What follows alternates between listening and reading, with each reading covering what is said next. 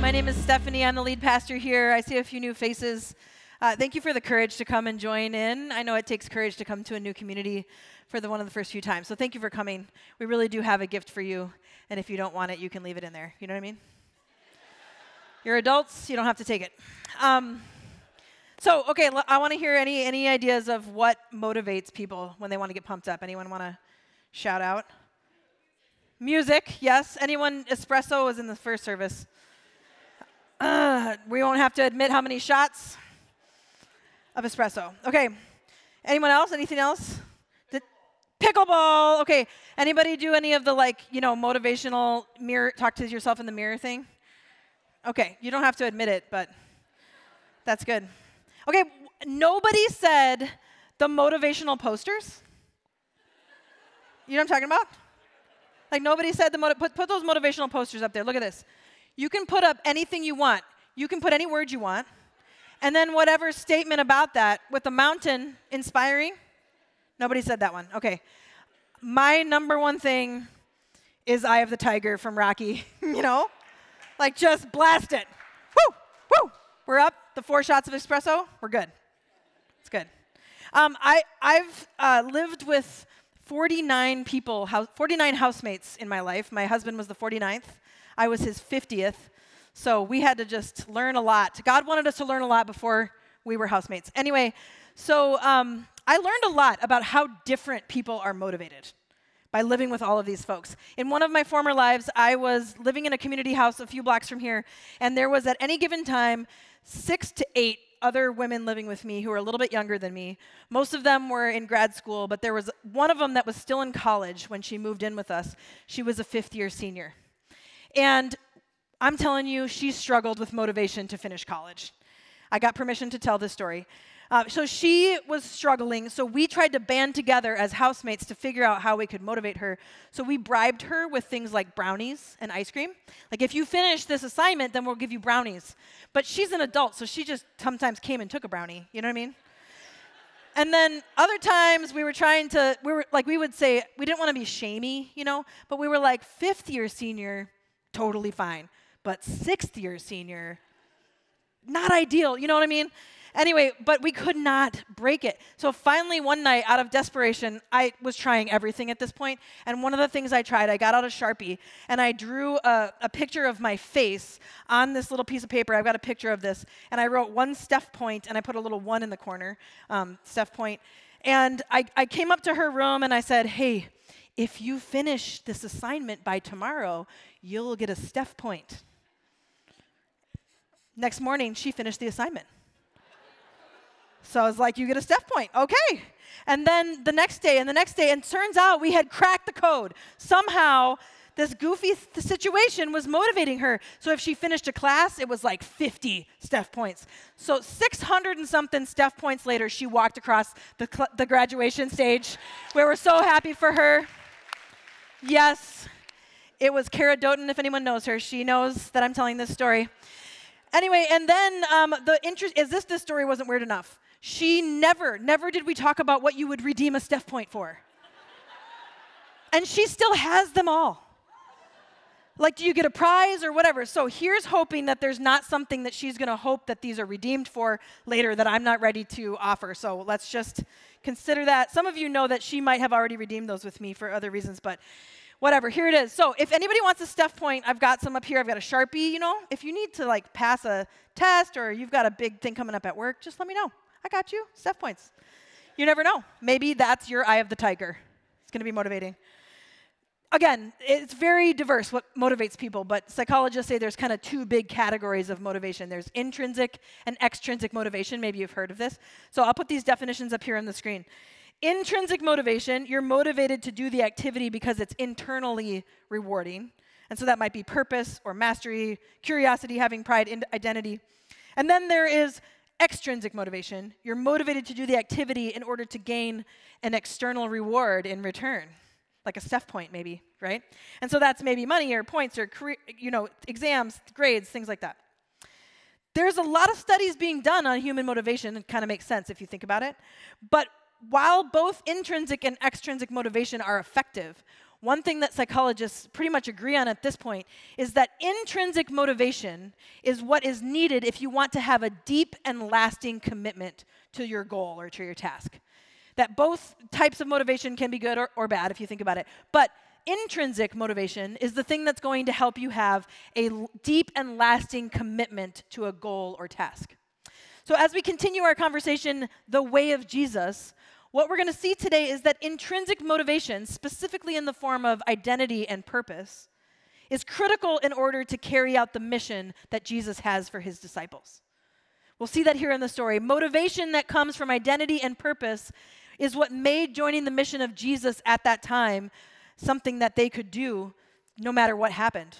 And I want to suggest that today, that same idea of the identity and purpose that comes from Jesus is what carries us through the mission that Jesus has for us. And so we've been going through the Gospel of Mark. Today we're going to be in chapter 6 if you have a Bible or an app, and we'll have it on the screen. And as we look at our text today, here's the question that I want you to ponder. Put this question on the screen. What motivates you both extrinsically and intrinsically as you get up each morning and move through your days? Just a, a good question. Most of us have multiple things, and most of them are good. You know, we can, we can talk about that. But I want you to think about that because I think it's a great question for all of us. What motivates you intrinsically and extrinsically to move through your days? So, as we pick up chapter six, we have another Mark sandwich. Okay, if you've been with us, you'll see that one of the things that Mark likes to do is to make a sandwich. This one looks a little bit more like a burger, but we're going to go with it. And so, uh, you can see here, if you can see the screen, what you can see is that there is a sandwich here in Mark 6. The sandwich, like any other sandwich, is the thing that's in the middle, right? And the purpose of a, of a sandwich, uh, in, in, there's a fancy word for it, but we're just going to go with sandwich. The, the purpose of that in a text is to say that the thing in the middle is the important thing, right? Just like if it's a peanut butter and jelly sandwich, the thing in the middle, it's not a bread sandwich that has peanut butter and jelly, it's a peanut butter, you get what I'm saying? So this is a purpose sandwich an identity and purpose sandwich. But as you'll see, the bread or the bun is a rejection story and another rejection story. So that is an interesting thing, right? In between two stories about rejection, you see a story about purpose. But remember, Mark is saying this is the most important part. So I think we can all just agree right now that we don't want Mark points. That guy is not very motivational with the rejection, right? Hopefully, you'll see that there is a focus and a depth of the purpose when we see the, the fact that it is around, surrounded by these rejection stories. So the first one, let's start. In a, you know, might as well just jump into it. The first rejection story, okay? Chapter 6, verse 1. Jesus left there. He's leaving from where he's been. The most important thing is he went to his hometown, accompanied by his disciples. And when the Sabbath came, he began to teach in the synagogue, and many who heard him were amazed. What did this man, where, where did this man get these things? They said. What's this wisdom that's been given him? What are these remarkable miracles he's performing? Isn't this the carpenter? Isn't this Mary's son and the brother of James, Joseph, Judas, and Simon? Aren't his sisters here with us? And they took offense at him. And Jesus said to them, A prophet is not without honor except in his own town, among his relatives, and in his own home. He could not do any miracles there except lay his hands on a few sick people and heal them and he was amazed at their lack of faith. So, this first story is a description of Jesus being rejected in his hometown, right? Isn't it interesting how the word amazed was used there? It wasn't like, ooh, amazed, positive. Jesus is amazed, they're amazed, not great. The first story shows us that this is how he's experiencing Jesus going back to his hometown. Now, just a few chapters earlier, we know that Jesus' family, his mom and his brothers and sisters, had been thinking, I think he's losing his mind. And so we need to get him to come home.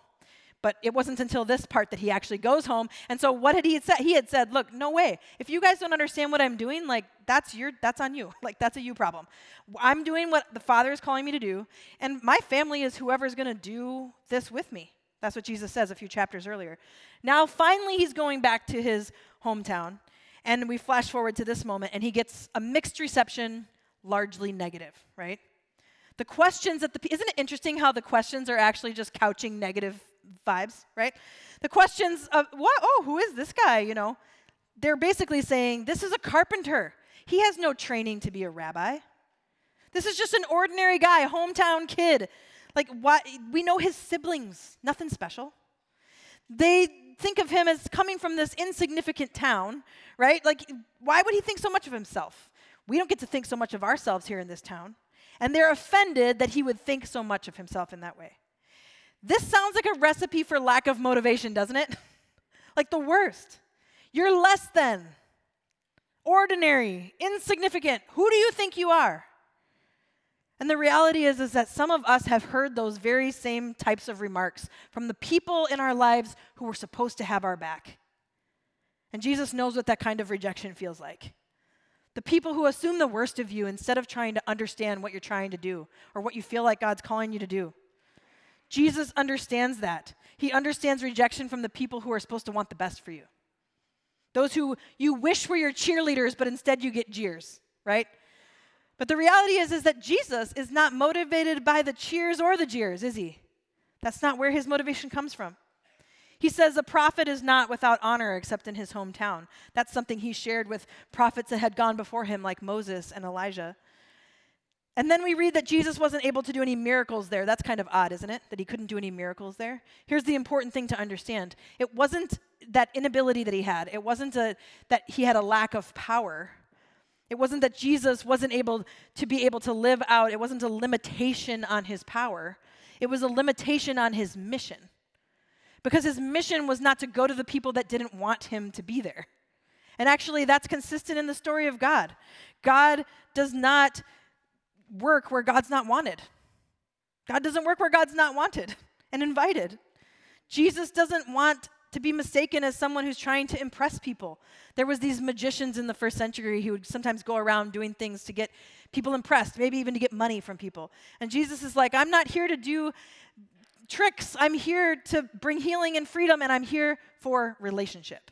That was the mission. That's why he couldn't it says do these things. So now we get to the meat of the sandwich, okay? The purpose story. Good. Okay, a little relief from the rejection story. What is this core purpose story that Mark is trying to get us to focus on? So we pick it up in verse 7. Then Jesus went around teaching from village to village, calling the 12 to him. He began to send them out two by two and gave them authority over impure spirits. These were his, his instructions. Jesus doesn't give clear instructions very often, so let's pay attention. Taking nothing for the journey except a staff, no bread, no bag, no money in your belts. Good news, you can wear sandals. But not an extra shirt. Whenever you enter a house, stay there until you leave that town. And if any place will not welcome you or listen to you, leave that place, shake the dust off your feet as a testimony against them. They went out and preached that people should repent. They drove out many demons and anointed many sick people with oil and healed them. This story of Jesus sending out his disciples is the final stage of a three part process that we see in Mark, okay? So we've talked about these other two. First, in chapter one, Jesus calls the disciples. He starts to call these certain people towards him to follow him. And then he commissions them. In chapter three, he's up on the mountain and he says, I'm going to give my, lend my authority to you that you'll be able to do what I can do. And then here in chapter six, we see that they are sent out to do what Jesus did. We notice they're in twos, right? So they get a, a mission buddy. That's probably a good idea. Get a buddy, like a swimming buddy, you need a mission buddy. They're, they're not supposed to bring things. What are these things? Well, they're things that would have given them more security if they brought them along, right? Like a bag or money or extra clothes, but they get the shoes, so that's good.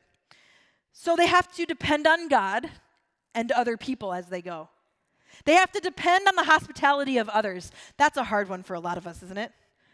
It's one thing to be, uh, we get to decide when we're offering hospitality or not, but depending on the hospitality of others, and then to stay with those people, this idea of staying in that house, to stay with them and to deepen relationship with people, and, not let it be on the surface, which is sometimes easier, isn't it? You can only talk about the weather so much, right? And then you have to go deeper they've already been lent this authority from Jesus, this power, right? That's not theirs, to be very clear. They have no power, they have no authority, but in the name of Jesus, they can do what Jesus did. And they are healing and they're teaching and they're setting people free and they're forgiving, sharing with them that they can be forgiven and free. It's amazing. And if they experience rejection like Jesus experienced in Nazareth, right? Jesus gives them this interesting thing to do. He says you can walk away and you can wipe the dust off your feet, right? shaking the dust off your feet, what I want you to think of that is like releasing people, like letting them go. You're not in control of them, turns out, right? Letting, releasing these people, it isn't your concern then, right, to the disciples. They're not in control of people's reactions, just like Jesus obviously is not in control of people's reactions, as we saw in his hometown.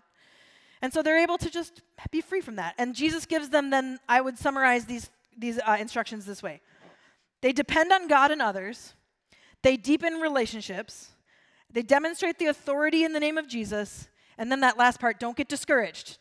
If these aren't the people I'm calling you to, dust off the feet and keep going, right? I think that if you look at this center story of purpose, it's kind of ends with a successful mission, right? They're able to heal people and, and do all the things that Jesus did. So here's where I think we see this identity and purpose. I'll put this on the screen. The disciples are called by Jesus to follow him, commissioned and empowered to live like Jesus, and they're sent to love others with authority in the name of Jesus. Do you see those three parts there? They're called by Jesus to follow him. And when they say yes to that, then they are commissioned and empowered to live like Jesus. And then they're sent to specific places to love others with the authority in the name of Jesus. But pretty active ways of loving people, right? But then we have the other half of the rejection part of the story. So the bread, right? This isn't a this is a purpose sandwich, but unfortunately, we have a rejection story as the second piece of bread or bun or whatever. Just go with the idea. All right, so let's pick it up in verse 14. King Herod, so a regional leader, political leader, King Herod heard about this, for Jesus' name had become well known. Some were saying John the Baptist has been raised from the dead, and that is why miraculous powers are at work in him. Others said, He is Elijah. And still others claimed he is a prophet, like one of the prophets of long ago. But when Herod heard this, he said, John, whom I beheaded, has been raised from the dead. Think we all agree this is a worse rejection story. Yes? This is terrible. This is terrible. Jesus' cousin John has been killed. So we, we knew from chapter 1 that John had been put in prison, but somehow Mark had missed the detail that he had also been killed. And so here we see in the story that, that Herod had taken him into prison. This has all happened. And then all of a sudden, Herod is feeling threatened because Jesus comes on the scene. He's doing some similar things to what John was doing. And now his followers are starting to do those things. And they seem to be able to have this power. And so he's really confused. And so, and so are other people. So he's going, Is it John came back from the dead? He's way off. But the reality is, is that this rejection is way worse, right? Because now we've gotten this leader who has lost his life, and that translates, as you can imagine, into a lot of fear for the people who are considering if they're going to be Jesus followers, obviously. But then we see just a, a, couple of sentences, just, just sentences just tucked in here at the very end of the rejection story. There's kind of like a flashback of what happened with John, John the Baptist and the beheading. It's, it's terrible, so we're going to skip it. So let's go to verse 30. The apostles gathered around, and Jesus reported to him all they had done and taught. Oh, gathered around Jesus and reported to him all the things they had done and taught. Then, because so many people were coming and going, they did not even have a chance to eat. And so he said to them, Come by yourselves to a quiet place and get some rest. So they get to go and do what Jesus has done. And then when they come back, they get to tell the story and they get to go and, and rest with Jesus. And we'll pick up where that story leaves off next week. But you can imagine just coming back. I can imagine the 12 just so excited to come tell Jesus all the things that had happened. Like, Jesus, when we said in the name of Jesus, things happened. And we, saw people who were healed and set free, and people who want to follow you. I'm sure that was so exciting to share those stories. I bet that that external experience, right, the extrinsic motivation of Jesus saying, Good job, awesome, this is so great, was great. But the sandwich here reminds us that rejection and hardship comes with accepting this identity and purpose, doesn't it? This text reminds us that the external reward of these moments of celebration wouldn't be enough when it got tough for them. It has to be the intrinsic motivation from accepting identity and purpose that Jesus has given his disciples for them to be able to be on mission. They have to accept that identity and that purpose. And I'll just say, I, th- in my experience, this has absolutely been the case. It's amazing to experience what God's doing, isn't it? I'm sure many of you have had experiences where you've been like, only God, only God. We've had that as a community. It's such an exciting thing to be a part of something when you know that God is moving. But it takes perseverance to live the way of Jesus on an everyday basis, doesn't it? It takes perseverance to join in the Spirit's work in the world. And at least for me, to make it through the tough times, it has to be deeper than external validation and external rewards. or it's not going to happen. It has to be the intrinsic motivation that comes from identity and purpose that Jesus has given us as disciples on mission. Just a couple months ago, I ran into a friend, and this conversation I had with him reminded me of this conversation. So I was talking to him, and I hadn't seen him for maybe five or six years. I know that years ago he'd walked away from any sort of faith, but this guy is like really successful entrepreneur. Like he started a bunch of really successful companies. Uh, he's got a beautiful family, and I see him, and I'm like, "Tell me what's what's the updates, man." So he starts telling me about how successful these companies have been, and he's being kind of humble about it. But I'm asking, I'm like, "Oh, tell me about that. Oh, that's really cool. You you won some uh, accolades and awards and things." And then he talks about how his family got to move to a bigger house because the kids are growing and there's more space, and he was really grateful that he could do that. And I'm thinking, like, this is awesome. Like, what a great report for him. And then I was totally caught off guard when he just like looks at me and he just says, "So is this it?" And I'm like, "Huh?" like that's not what I was expecting. And he's like, "So is this is this it?" Like I, I he go, I mean he was very honest. He said, "Of course, I have everything I've ever really wanted in life. Like I could make more money, I could start more businesses." He's like, "A lot of my companies do a lot of really good things in the world," and he's right. Uh, and he's like, "And I love my kids, and it's it's good, but I just," he's like, "If I'm honest." I'm just starting to lose motivation for it all. And I, I just affirmed him. I'm like, man, the things that you have done really do matter. God has worked through you. And you know what? When you invest in your kids, that has generational impact. That is an amazing thing, man. But then I just said to him, You know me. you know that my answer to your question is Jesus. Like, you know that I'm going to say that who Jesus called you to be and the purpose that he has for your life is what makes it all worth it. And I looked at him, and fortunately for him, I noticed he wasn't looking for the entire sermon after that. So, you know, we, we had a conversation and we moved on. But I'm just really thankful for that conversation with him because I'm going to be honest with you. As I listened to him, I was thinking, dude, this guy is so successful. I bet he wakes up every day just feeling so much pride and purpose you know, I bet he's just so proud of, of his kids and his wife. And I just, that was the way I was thinking. I was thinking, wow, he, he must have made it now, you know? And I'm so grateful for his courage to be honest with me because I think he was having like a reality check, and that gave me an opportunity to have a reality check. Because doesn't it always seem like the others are having more motivation and purpose than we are? It's always easier to see that for somebody else. And it was just so good for me to hear that from him. And so here's the thing I, I hope that all of us can find purpose in the, the work that we do, paid or unpaid. I believe God wants that for us. I hope we find purpose and identity in being good kids or good parents or siblings or caring for other people in our lives or being students. These are all great things. I hope that we do find purpose in that. I hope we find purpose in, in growing personally, and there's nothing wrong with that, right? And self improvement. But this guy hit a wall that I know I've hit. And when you hit that wall, you stop and you think, is this it? There's got to be more than this. When the extrinsic rewards run their course, when the purpose feels kind of vague and out of reach, it's then that we see more clearly the depth that's found in the identity and purpose that we have in the way of Jesus. It's in those moments. Jesus is the more that we're looking for. Jesus is the more that we're looking for. So it's good to find purpose in our relationships, in our jobs, in our education, in grow- and growth, in our, our passions. This is good. But in addition to all that, as disciples of Jesus, we have to have a deeper identity and purpose that can propel us with the type of motivation to be able to overcome the obstacles that we're all going to face in life. We need it. Our identity and purpose is the same as what we saw for these disciples. We are called by Jesus to follow him. We are commissioned and empowered to live like Jesus, and we are sent to love others with authority in the name of Jesus. New, new people, same purpose, right? This is our opportunity. And I'm telling you that this is important because when we go into our kind of like everyday spaces, we can choose to almost like, you know, put this on or, or put this on like lenses in which we see the world. We can see where we live and where we work and where we learn and where we play, all these places. We can see them differently because we see them through the lens of being people who are called, commissioned, and sent into those spaces. And it can change the whole dynamic. It can deepen the purpose that we have in our vocation. It can deepen the purpose that we have in the roles we play in our family and in the world.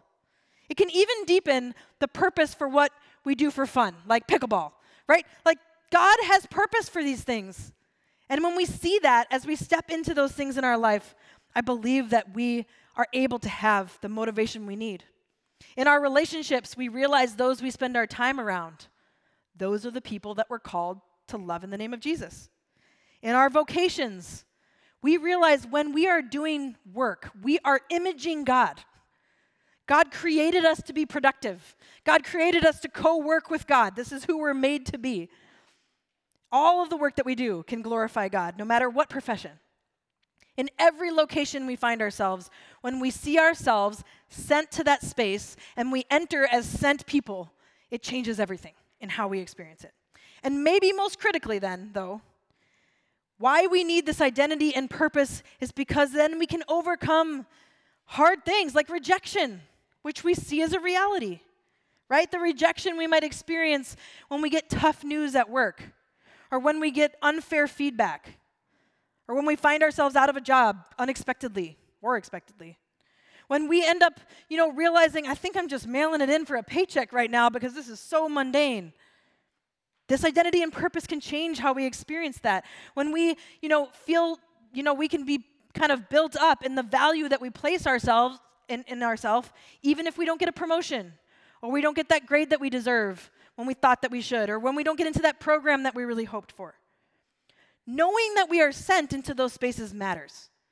Knowing that you're sent into your parenting or into to the care that you have for your aging parents. That is your purpose. That is your identity. And when you step into that as people who are on mission to those places, you realize it's not just, I hope I can get this parenting thing right and not mess it up. Or like, I'm just doing my duty and caring for those who raised me. Like, it's not duty. Like it is a calling, and you have deep purpose in being the hands and feet of Jesus to the people closest to you in your life the people in your family, your friends, your roommates, your spouse.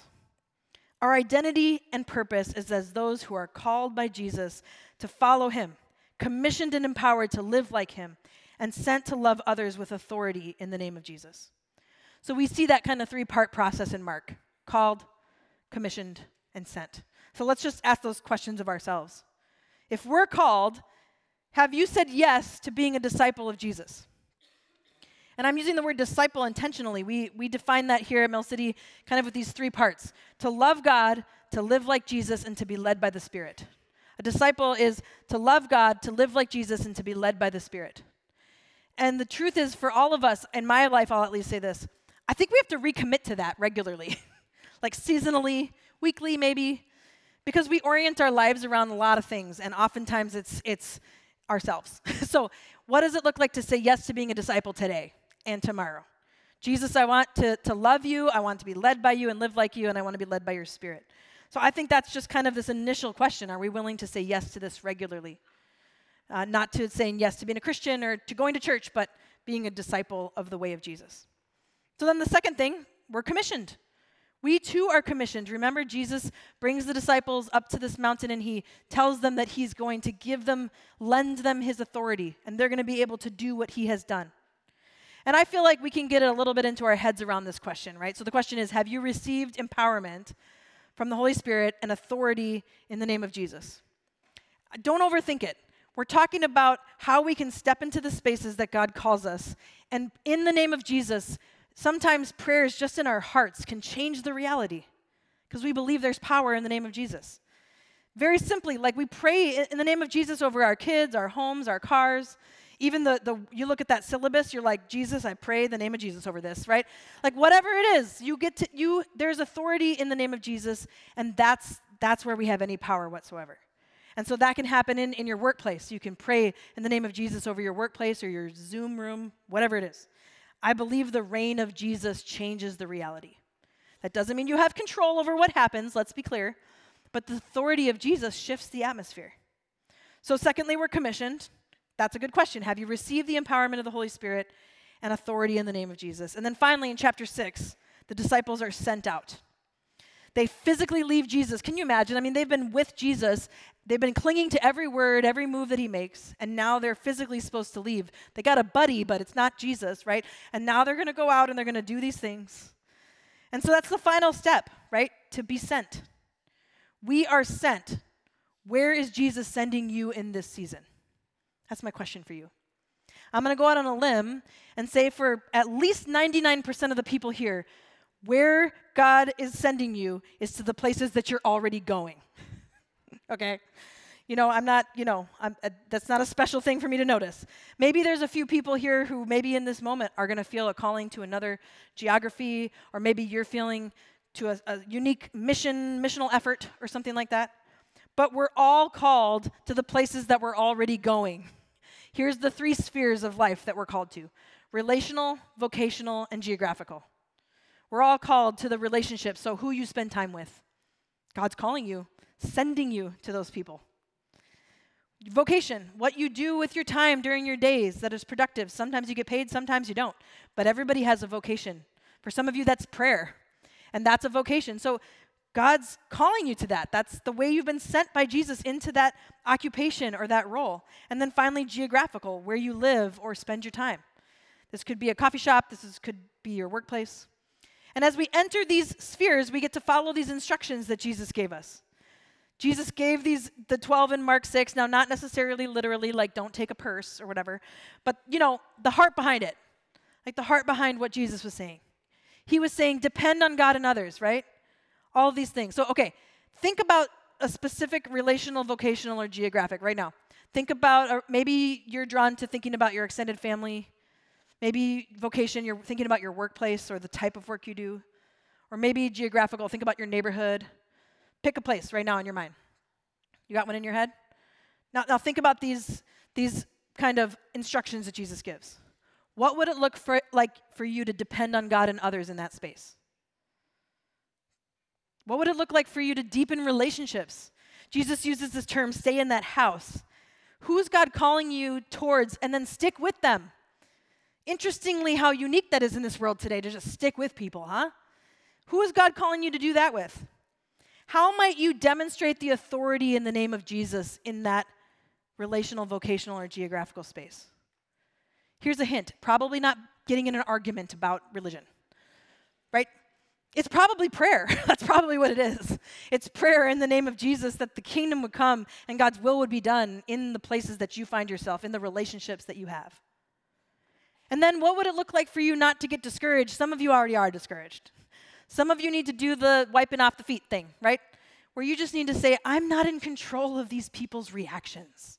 Turns out, I'm not in control of this person's outcomes of their life choices, right? I, am not able to control everything in my own life. Why would I expect that? Can I release people and, and say, Jesus, lead me and guide me in how to be in these relationships because I am not in control? And not get discouraged and ask the Lord, who is it then? If it's, if it's to walk away from a certain situation, or typically the posture that we're taking in that situation.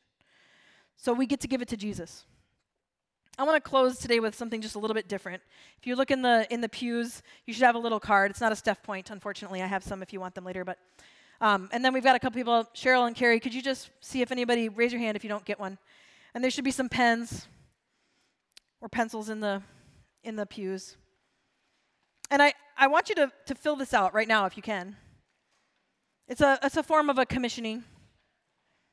So if you put your name in the first blank, and then in the second one, it's your relational space. So maybe people in your home, people in your family, friend group. You can put all three if you want, but maybe one of them was on your heart as we were talking. Pass them down, make sure everybody has one. Uh, and then vocation. As your work as a prayer warrior, you know, or your work as a nurse, or an electrician, or as a social worker, whatever it is, with authority in the name of Jesus in, and then maybe you want to put where you live, Shoreview, Northeast. Or maybe you want to put the workplace, or maybe there's a coffee shop that you've been to lately and you just feel like I could make a difference there. I'm using the Wi Fi, so maybe, you know. Just fill that out. And this is just for you. You're not going to turn it in, it's just for you. And then uh, if you're if you're able, would you stand? I just want to read this commissioning over you as we close before we go into our time of worship. So if you're able, stand and let me just read this over you.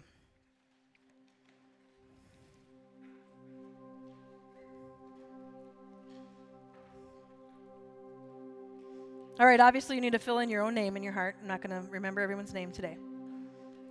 You are called by Jesus, and you are commissioned to live as a disciple, sent to love the people in your family, your home, your friend group. You're empowered to image God and to love others in your work as whatever vocation you find yourself in.